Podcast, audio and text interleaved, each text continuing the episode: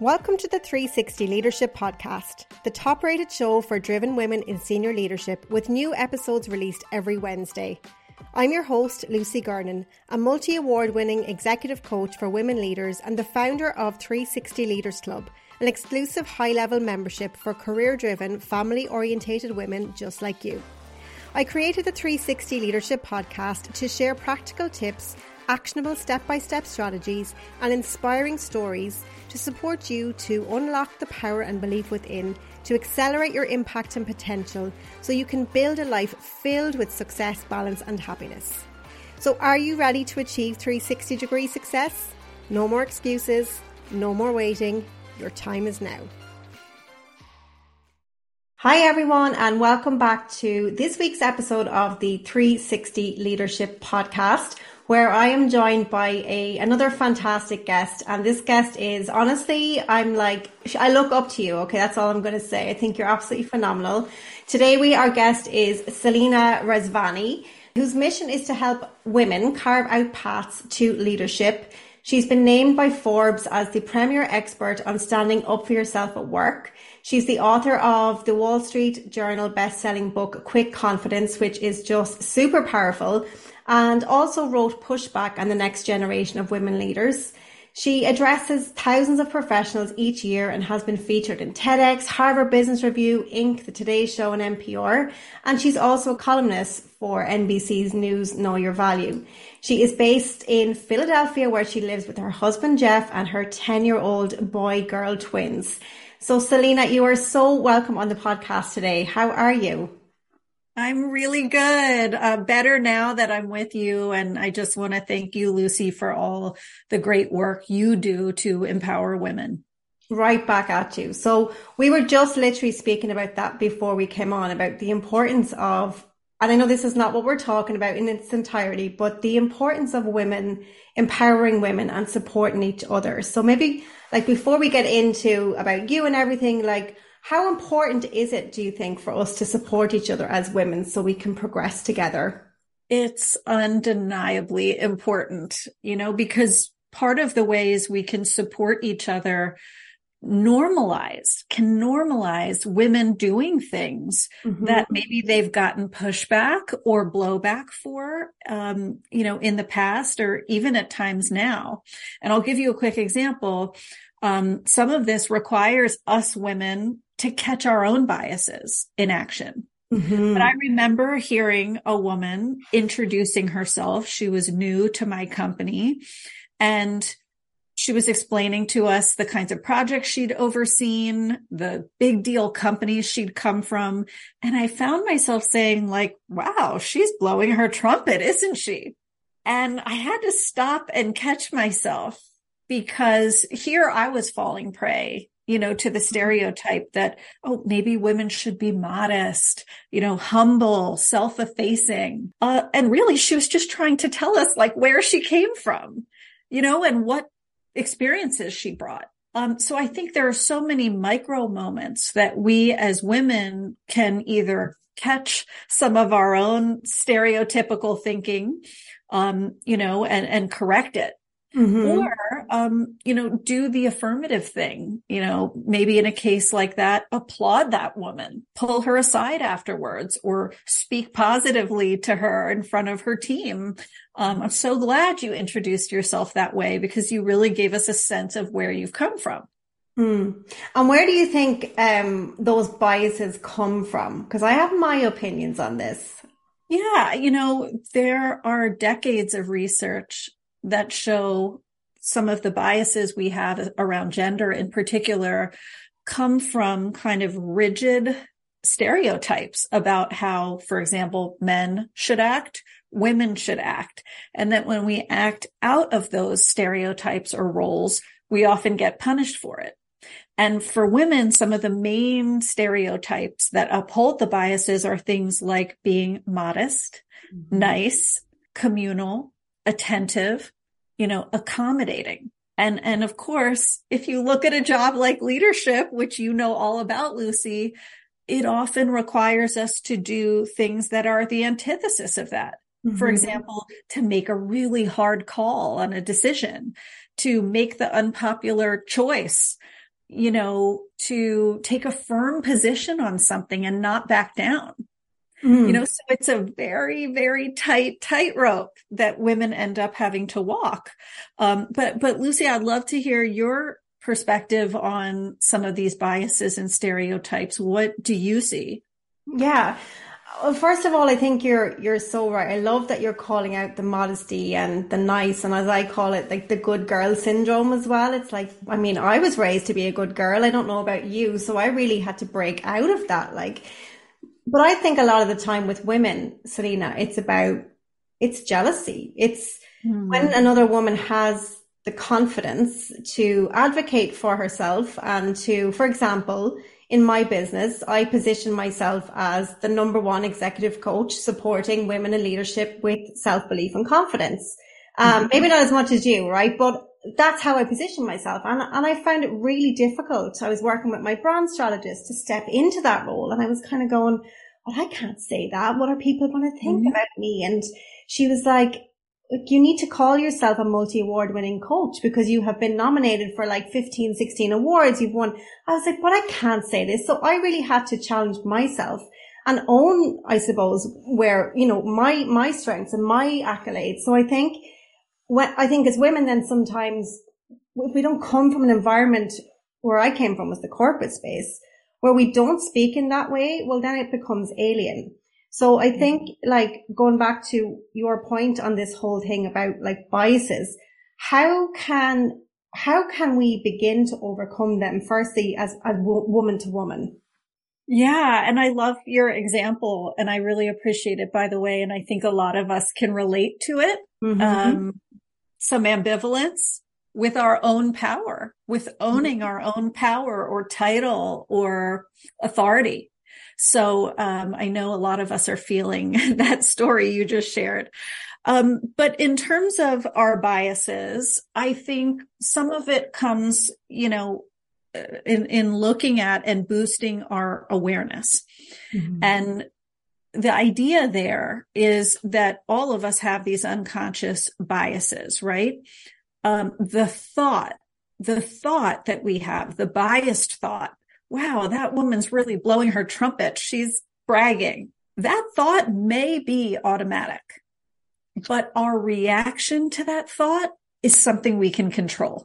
Yes. And that's what gets me out of bed every day. That's what gets me excited. Next week, I'm doing a workshop uh, for people around the world on interrupting gender bias right? And that's what's really exciting. The thought might be automatic or unconscious, but our reaction is something we can control. Mm. And so I think one element is to bring that learning mindset.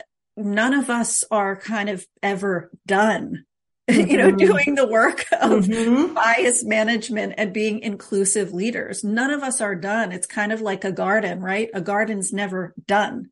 Mm-hmm. It kind of needs consistent, ongoing weeding and nourishment and, uh, exposure to important things. And it's the same with us, you know, so I think bringing that learning mindset, um, a, a somewhat forgiving mindset, knowing you're going to step in it. Sometimes mm-hmm. you're going to mess up. You're going to say the wrong thing in your quest to learn. That's mm-hmm. okay. You know, try to know better and do better it's, I think knowing we can control what happens after the thought. It's knowing this is ongoing. It's not a little tick mark or check mark to be one and done. I completed the training. So now I'm, I'm done with it. And I think too, I, I would just say education and exposure. Can hmm. you keep stretching your own education and exposure in inclusion, even if your company doesn't send you to uh, something like this? Even if your company doesn't say, Hey, Lucy, will you be the one to start an employee resource group? You know, how can you yourself get more education, exposure, experience? I love, I love that. I want to bring you back to something you said, which is pivotal. I know my listeners are going to be going, but how? Um, so you said that, and I love it, that the, the whole thought process, we can't control the thought, but we can control the response. And so I'm asked this again all the time too, and I'd love to hear your tips on how do we control the response when it's so ingrained in ourselves? Like, what are your tools and tips and tactics to be able to respond more thoughtfully? Mm-hmm. Well, so one of them, you know, I described that tightrope uh, that women can sometimes walk when they behave out of stereotype, right? In more agentic behaviors that we stereotypically have associated as masculine. Mm-hmm. Okay. Um, that women sometimes get punished for doing that, being decisive, you know, being particularly assertive in their approach or style. And so I think one of the things is listening for kind of stereotyped or punishing assessments of people. Maybe it's review time and you're sitting around a table and, you know, people are saying, you know, I think Mike has great leadership potential, but Susan, she really needs to work on her interpersonal skills, kind of smiling more. Mm. Right. To be aware of these things when we hear them around us, maybe even when they come out of our mouths, yeah. Know? Um, so I think that's one thing is where bias breeds is in people decisions. Mm. Promotions, rewards, compensation, hiring, who gets plum assignments and stretch opportunities. So really making a point to tune in and listen that things are being handled equitably when those people decisions are getting made, which is often. Oh my God. You know what? You're bringing me back when you were saying that to a scenario that I remember now. And it's like all the light bulb moments just went off. I had a team member who was really assertive in my team when I used to work in corporate and she was the kind of person she got things done. She didn't take any crap and I, I just thought she was fantastic because she was so results driven. She was able to manage the team, etc., etc. And I remember sitting around the table with, you know, at the end of year time with the rest of the, the, the people on the leadership team. And we were, you know, rating everybody. And, and I, this girl, I wanted her in the outperform category because she delivered such value for, for the company. She was fantastic. And there was this one guy who dealt with her regularly and he was like, no, she doesn't, she, she really doesn't. She's, she's uncooperative. And, and so because she wasn't jumping through hoops for him when he needed her to, he saw that as uncooperative. And I, and I just think now I'm like, ah, that's why, because I never really understood. Like she was fantastic, but really I think it was because she, he was quite a dominant male and he was used to people saying yes. And she was saying, no, I can't do this. So if, if some of my listeners are resonating with this, and I know they are, how would you advise they handle that situation if they're at the leadership table? What kind of um, questions or what kind of, um, you know, what can they do to influence it? Yeah, that's such a great example. And it, it's so shocking in a way that two people assessing the same person can think so differently, right? That you're sitting there going, wow, what a producer. She really delivers. And he's going, she's not as compliant and cooperative as I'd like. Um, wow, right? It's the same person, but viewed so differently. And I think in a case like that, um, one thing we can do is to flip the script. So if we hear somebody saying, you know, I, I just don't think X person smiles enough. I don't think she brings enough warmth and friendliness in her interactions. Flipping the script and saying, would we say that about her male peer? Would that fly? Mm. Or hmm. does it raise some alarm bells that wait a minute? You know what? We would never say that about Mike. Let's be real. You know, we would never say that about Joe, but we are saying it about her. What's going on? I love that. I need to write down that question. I'm thinking that would be really good, like to have like three, even I'm just imagining that team of leaders sitting around a table. Maybe there's like a couple of questions that could be a standard to challenge those biases. So you yeah. said, would we say this about our male counterpart? Would we say this about our male peer? Anything else that you would recommend they challenge on? I think another one is saying, you know, particularly I mentioned people decisions having a, a objective criteria or rubric for how we're assessing candidates. Maybe that's to get performance ratings or maybe it's to get that exciting promotion, but some objective criteria. So that way our biases don't creep in when you know, maybe we're lacking criteria and we're more likely to give Mike, the candidate, a green light and say, oh, he's got loads of future potential. Mm. But Rachel, uh, I think she needs three more years to be ready. Yeah. So right. let's let's so dig into that piece for a second. Yeah. That that's so common and it's so frustrating that the women who don't advocate for themselves, which is what we're going to be talking about in a second, are the ones who are told that they need three more years while they're still doing the work. Yeah. So you said some objective criteria for these people decisions. So what would some objective criteria be? So some of it would be something like a bachelor's degree in engineering, you know, if, if that's our role, that's a pretty clear uh, determinant if somebody's got that or not. Um, three to five years of experience in the engineering world, right? In this made up scenario. Um, maybe there's a certification of significance you want for this person. That's what I'm talking about. And when we have that in place, you know, we have kind of a North Star to guide some of our hiring and people decisions. And so that we're not just hiring the family friend who mm-hmm. doesn't really cut the, you know, doesn't really meet the standard. Mm.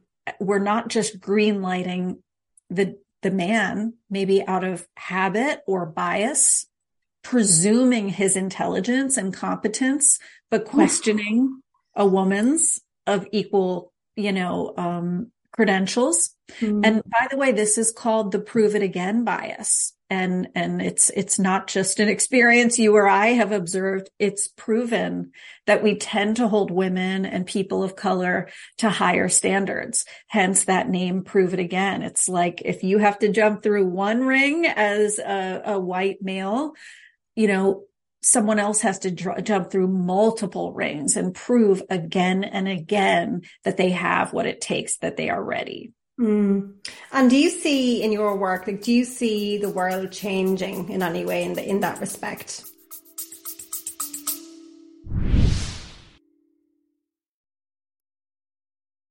I just want to pause this episode for a second to tell you about something super exciting that I'm hosting on the 22nd of May, and it's absolutely free.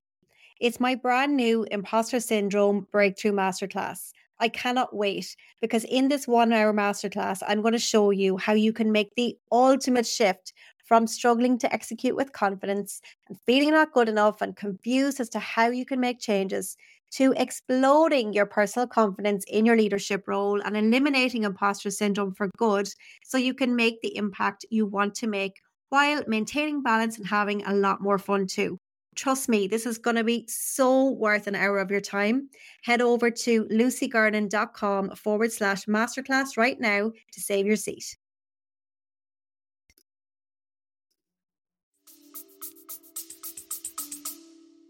Uh, I do, but I think it's it's slow. I think the sense of urgency isn't there. And, you know, I think sometimes we hear and see statistics, even sobering statistics, like how few women are in the C suite, for example, of, of large companies. And there's a kind of numbing that I think has happened to people.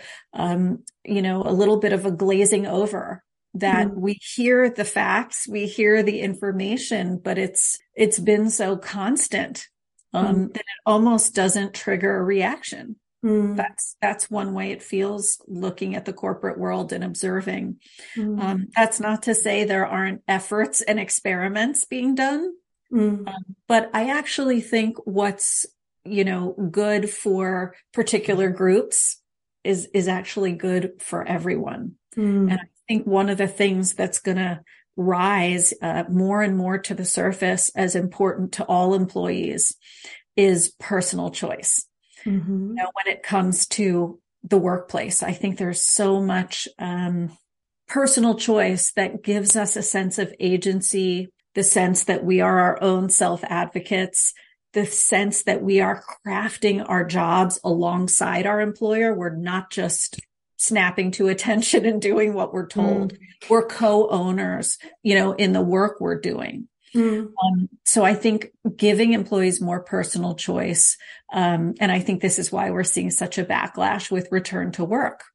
it's not so much where employees work, for example, that research is showing is important to them. It's having a choice. Yes. And I think sometimes hybrid is an, the illusion of choice, mm. but it's really, um, come here when I say you should come here. Yeah. and, so but like I, I think you know I, I I see there's a lot of change happening and I agree with you it it is definitely slow but I think I think there's a lot of blame that is put on organizations, whereas I think that, you know, you are, the women are part of the organization. So, I mean, you can, I know that, you know, the culture is set from the top down and all of that good stuff.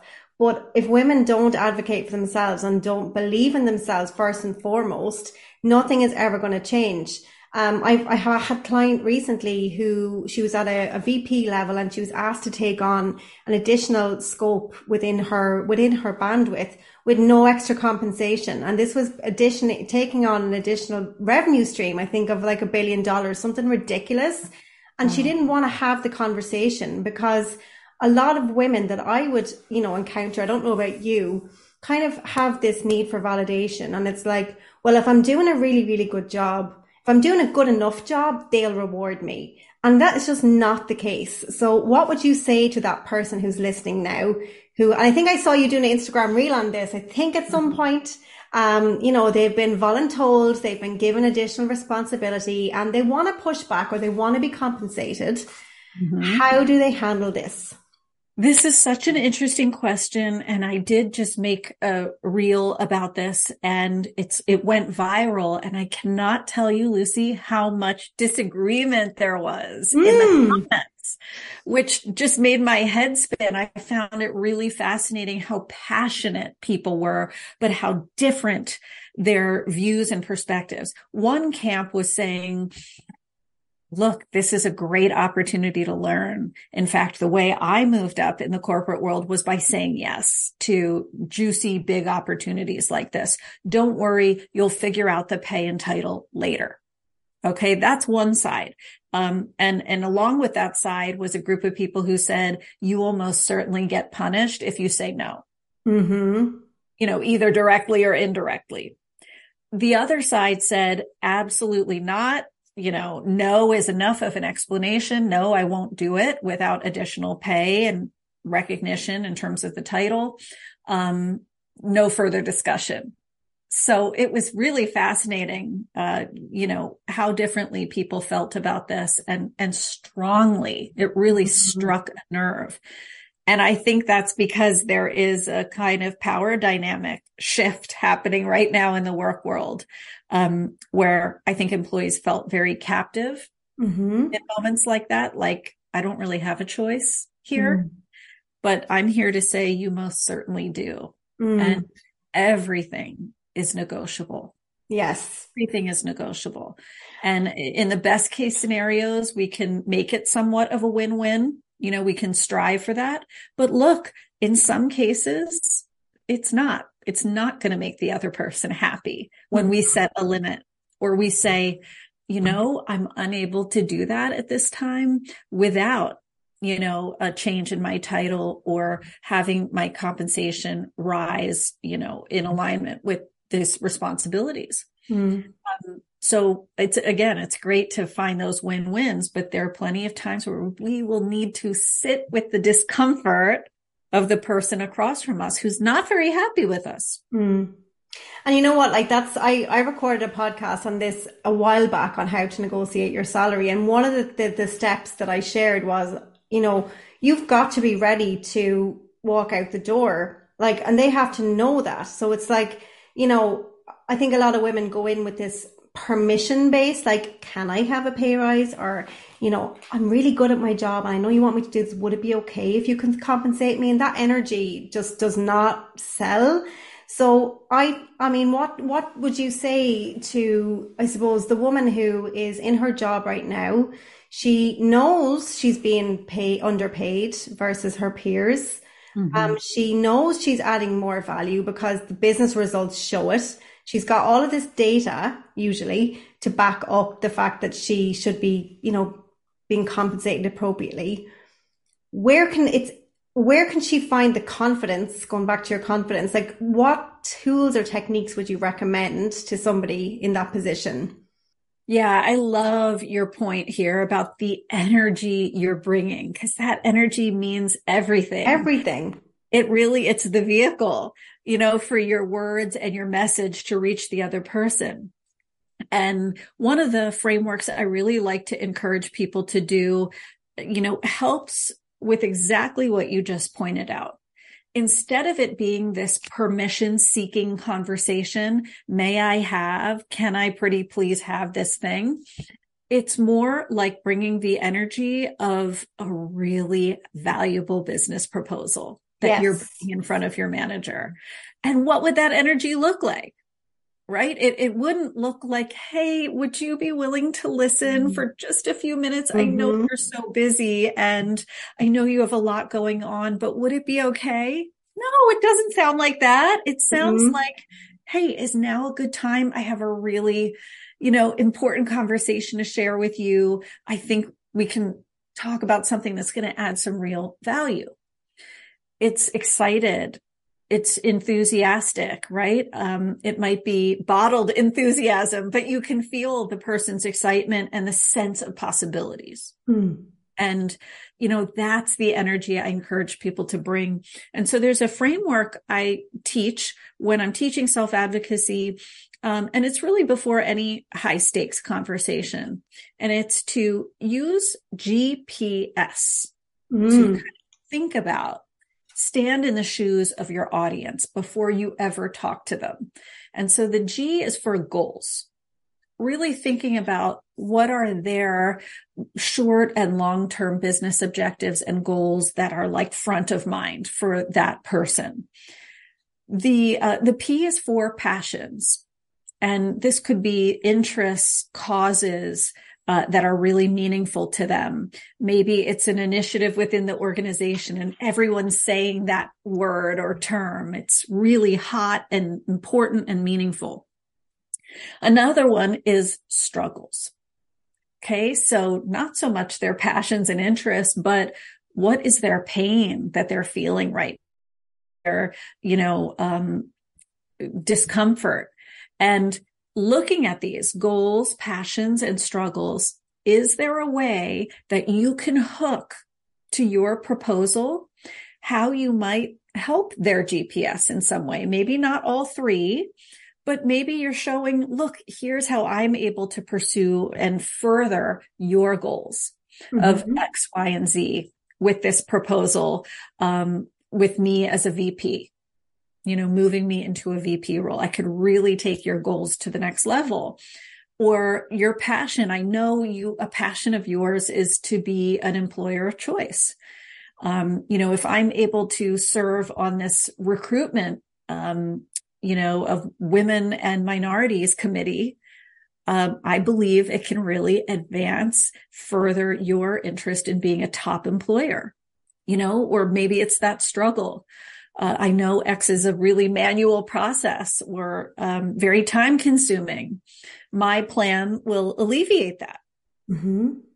And so I think this is a wonderful way for us to negotiate and advocate for ourselves um, and really move the conversation from the energy of me, me, me. Mm-hmm. Can I have? I want, I need, I deserve to we.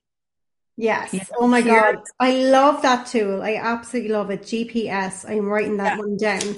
And you reminded me of, um, when I, again, when I worked in corporate and it, again, it's like the biggest mistake I think people make when they go into these negotiations. It is like me. So I remember, um, one of my team came to me and she asked me for a pay rise and, and her, her negotiate or her rationale was that she had been with the company for five years she needed more money because she had a mortgage and she wanted to be compensated.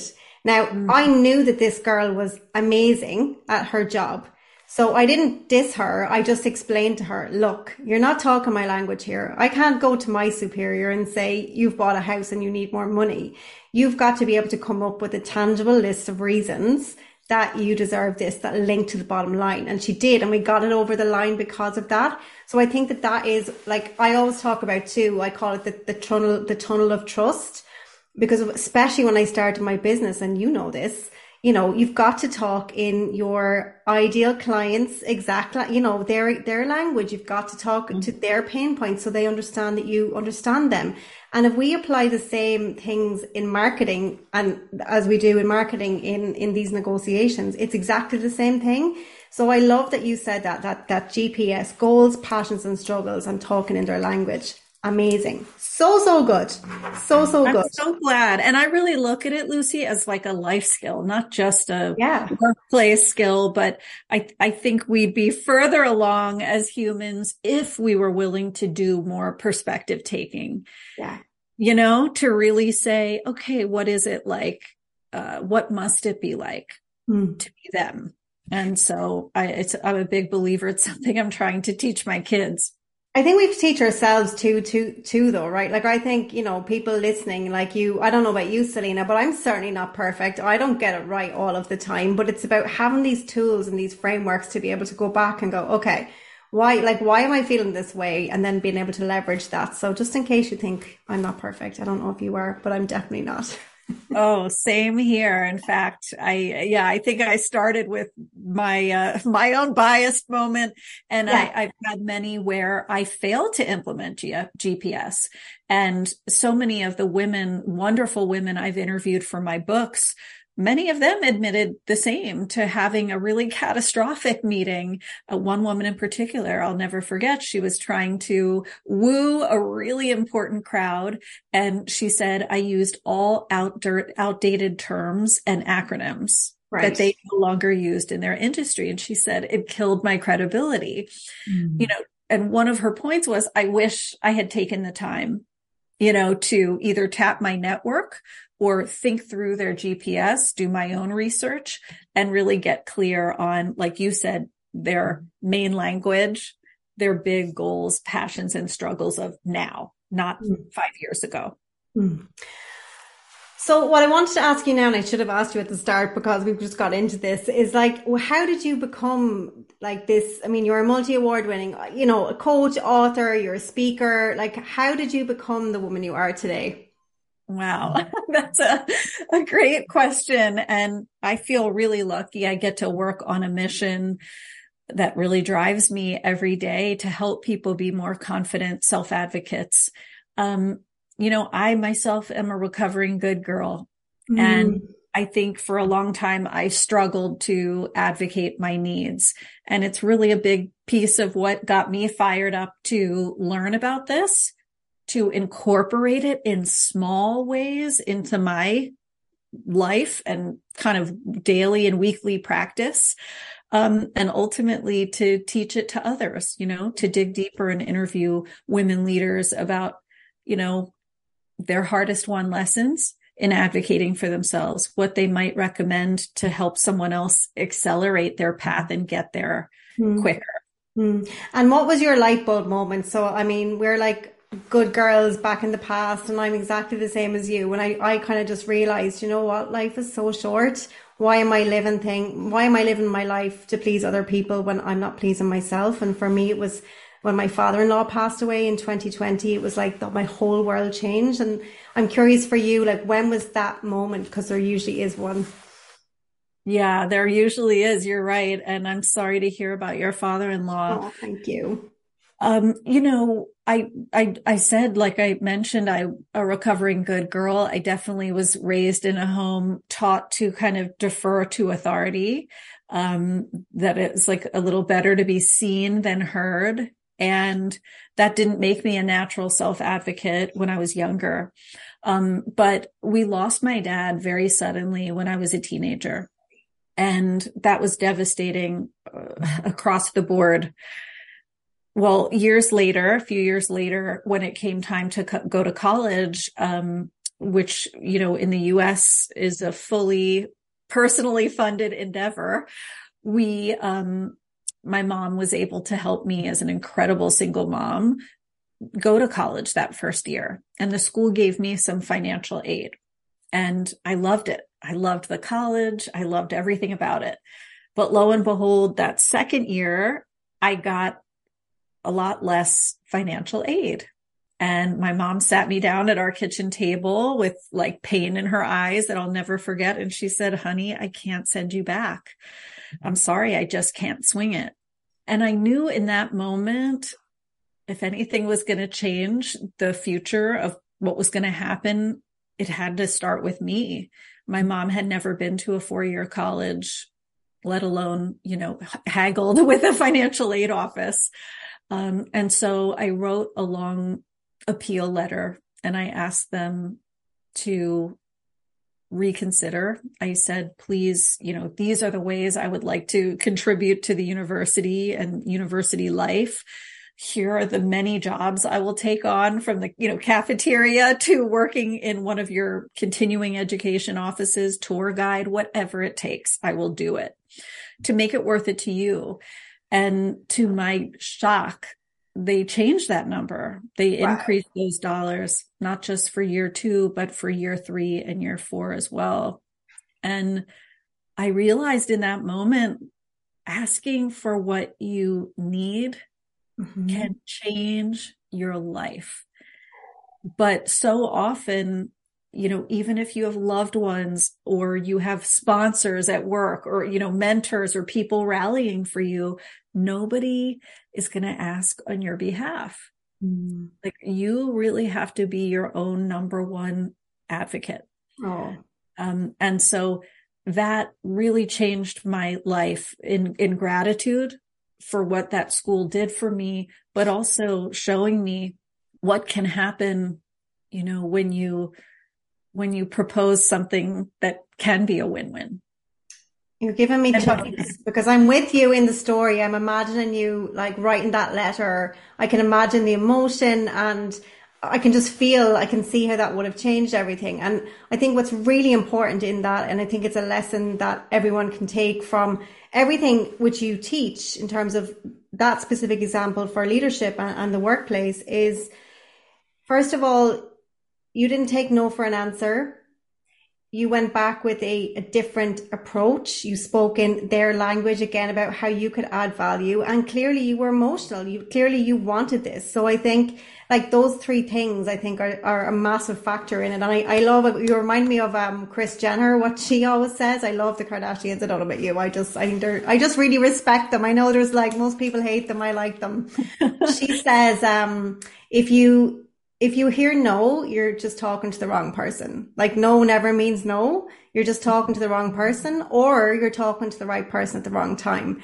So mm. I love that you were able to turn that no into a yes. So well done. I love it. I love it, love it, love it. Thank you. Such a learning experience. And I forgot to mention they gave me all those jobs too. I'm so grateful for it. I learned so much through mm. those jobs and, you know, kind of helped me feel more like I was earning my place. Yeah, and look where it's taken you. And I love that you're now using all those experiences to teach women all around the world. So let's talk about, before we finish up, let's talk about your book, Quick Confidence. Now, guys, this is not sponsored or anything. I just love Selena and she has it here and I loved everything about it. I love the yellow. I love everything. So tell us about your book.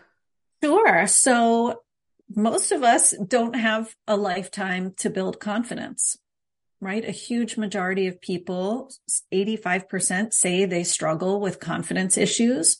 And so one of the things I've been really excited to do in this book is compile over 85 different ways that we can practice and build up our confidence in small, bite size, everyday ways. So not just the grand gestures and the once a year, um, you know, bold bets, but small ways we can do this. And in the book, I separate out things we can do from a mindset perspective, right? Just between you and you, your own belief systems. I also separate out body language, things you can do to kind of maybe make a body shift if you're in a bad way, you're not feeling good, you're uncomfortable. And then the third category is interpersonal moves those things that you can do in your interactions that boost your confidence. So I'm so excited it's out in the world, Lucy. It started as a, a, newsletter during the pandemic that went viral. And so it's really beautiful and um, incredibly rewarding to see it be a book today. Amazing. And where can people find the book? I assume it's in all all over. Yeah. Anywhere books are sold, you can find it on Amazon. Um, you can find it at Barnes and Noble and other uh, bookstores, um, but pretty easy to find, which is great. Amazing. Well, I'll link that book in the show notes for you guys as well. Okay, Selena, thank you so much. I'm conscious I've taken up um, some of your time and I'm really, really grateful that my listeners get to hear from you. Um, and I would like to just finish up by asking you two questions I always ask my guests. The first one is what's the best piece of advice you've ever received? It doesn't have to be related to confidence and I'd love to hear the story behind it. Yeah. So, um, a, woman mentor of mine, she asked me one day, we were in the car driving to an event together. She said to me, Selena, who, who are the premier experts in your space? And I thought for a moment and rattled off, I think three or four names. And she stopped at a red light and looked me dead in the eye. And she said, why not you? Mm and I'll never forget it. I will never forget it. It's been over 10 years since she said that to me and it's tattooed on my mind. It reverberates because I think so many of us as women find it easy, easier to amplify, um, and, and hold up, uh, somebody else's work. Um, somebody else as the expert, someone else as credentialed, ready, uh, experienced enough. And my hope and my wish for so many women is to see that in themselves that that you are already an expert uh, own it act like one because you know that's what you are exactly. Oh i love it. I love that's actually in how you introduce yourself as well. You are the the premier expert in your field which i love. And then finally, what is one piece of advice that you, you know, if you, you were lying on your deathbed and you, you know, you were with your family and they said to you, like, give us some parting wisdom or parting advice, what would you say? Yeah, I would say um, something I think about so often and a piece of advice I give people, particularly overthinkers, those overthinkers, don't tell yourself no before they do. Mm. You have that hunger and fire in your belly to go for that juicy job, write a book, um, propose a bold new initiative, uh, start a business, whatever it is. Don't tell yourself no before, you know, that anticipated authority figure does right? Put yourself in a position where you're willing to put a lot of shots on goal um, you know, use that volume approach rather than being really precious with what you ask for. Mm. Um, get out there and get experience. You're only going to win or learn. Love it. So you're only going to win or learn and never tell yourself no before they do. Oh my God. So powerful. Selena, thank you so much. You've been an absolutely incredible guest. Where can people find you if they want to learn more? Yeah, please look out for me at selenarezvani.com. That's my website. And you can uh, check out content I make five days a week, leadership content on video on TikTok, Instagram. I share it on LinkedIn. Um, and my handles at all of those are Selena Rezvani. Amazing. Nice and easy to remember. Well, guys, we will link everything in the show notes. Selena, thank you so much for your time. You've been incredible. I'll talk to you again soon. Thank you, Lucy. Take care.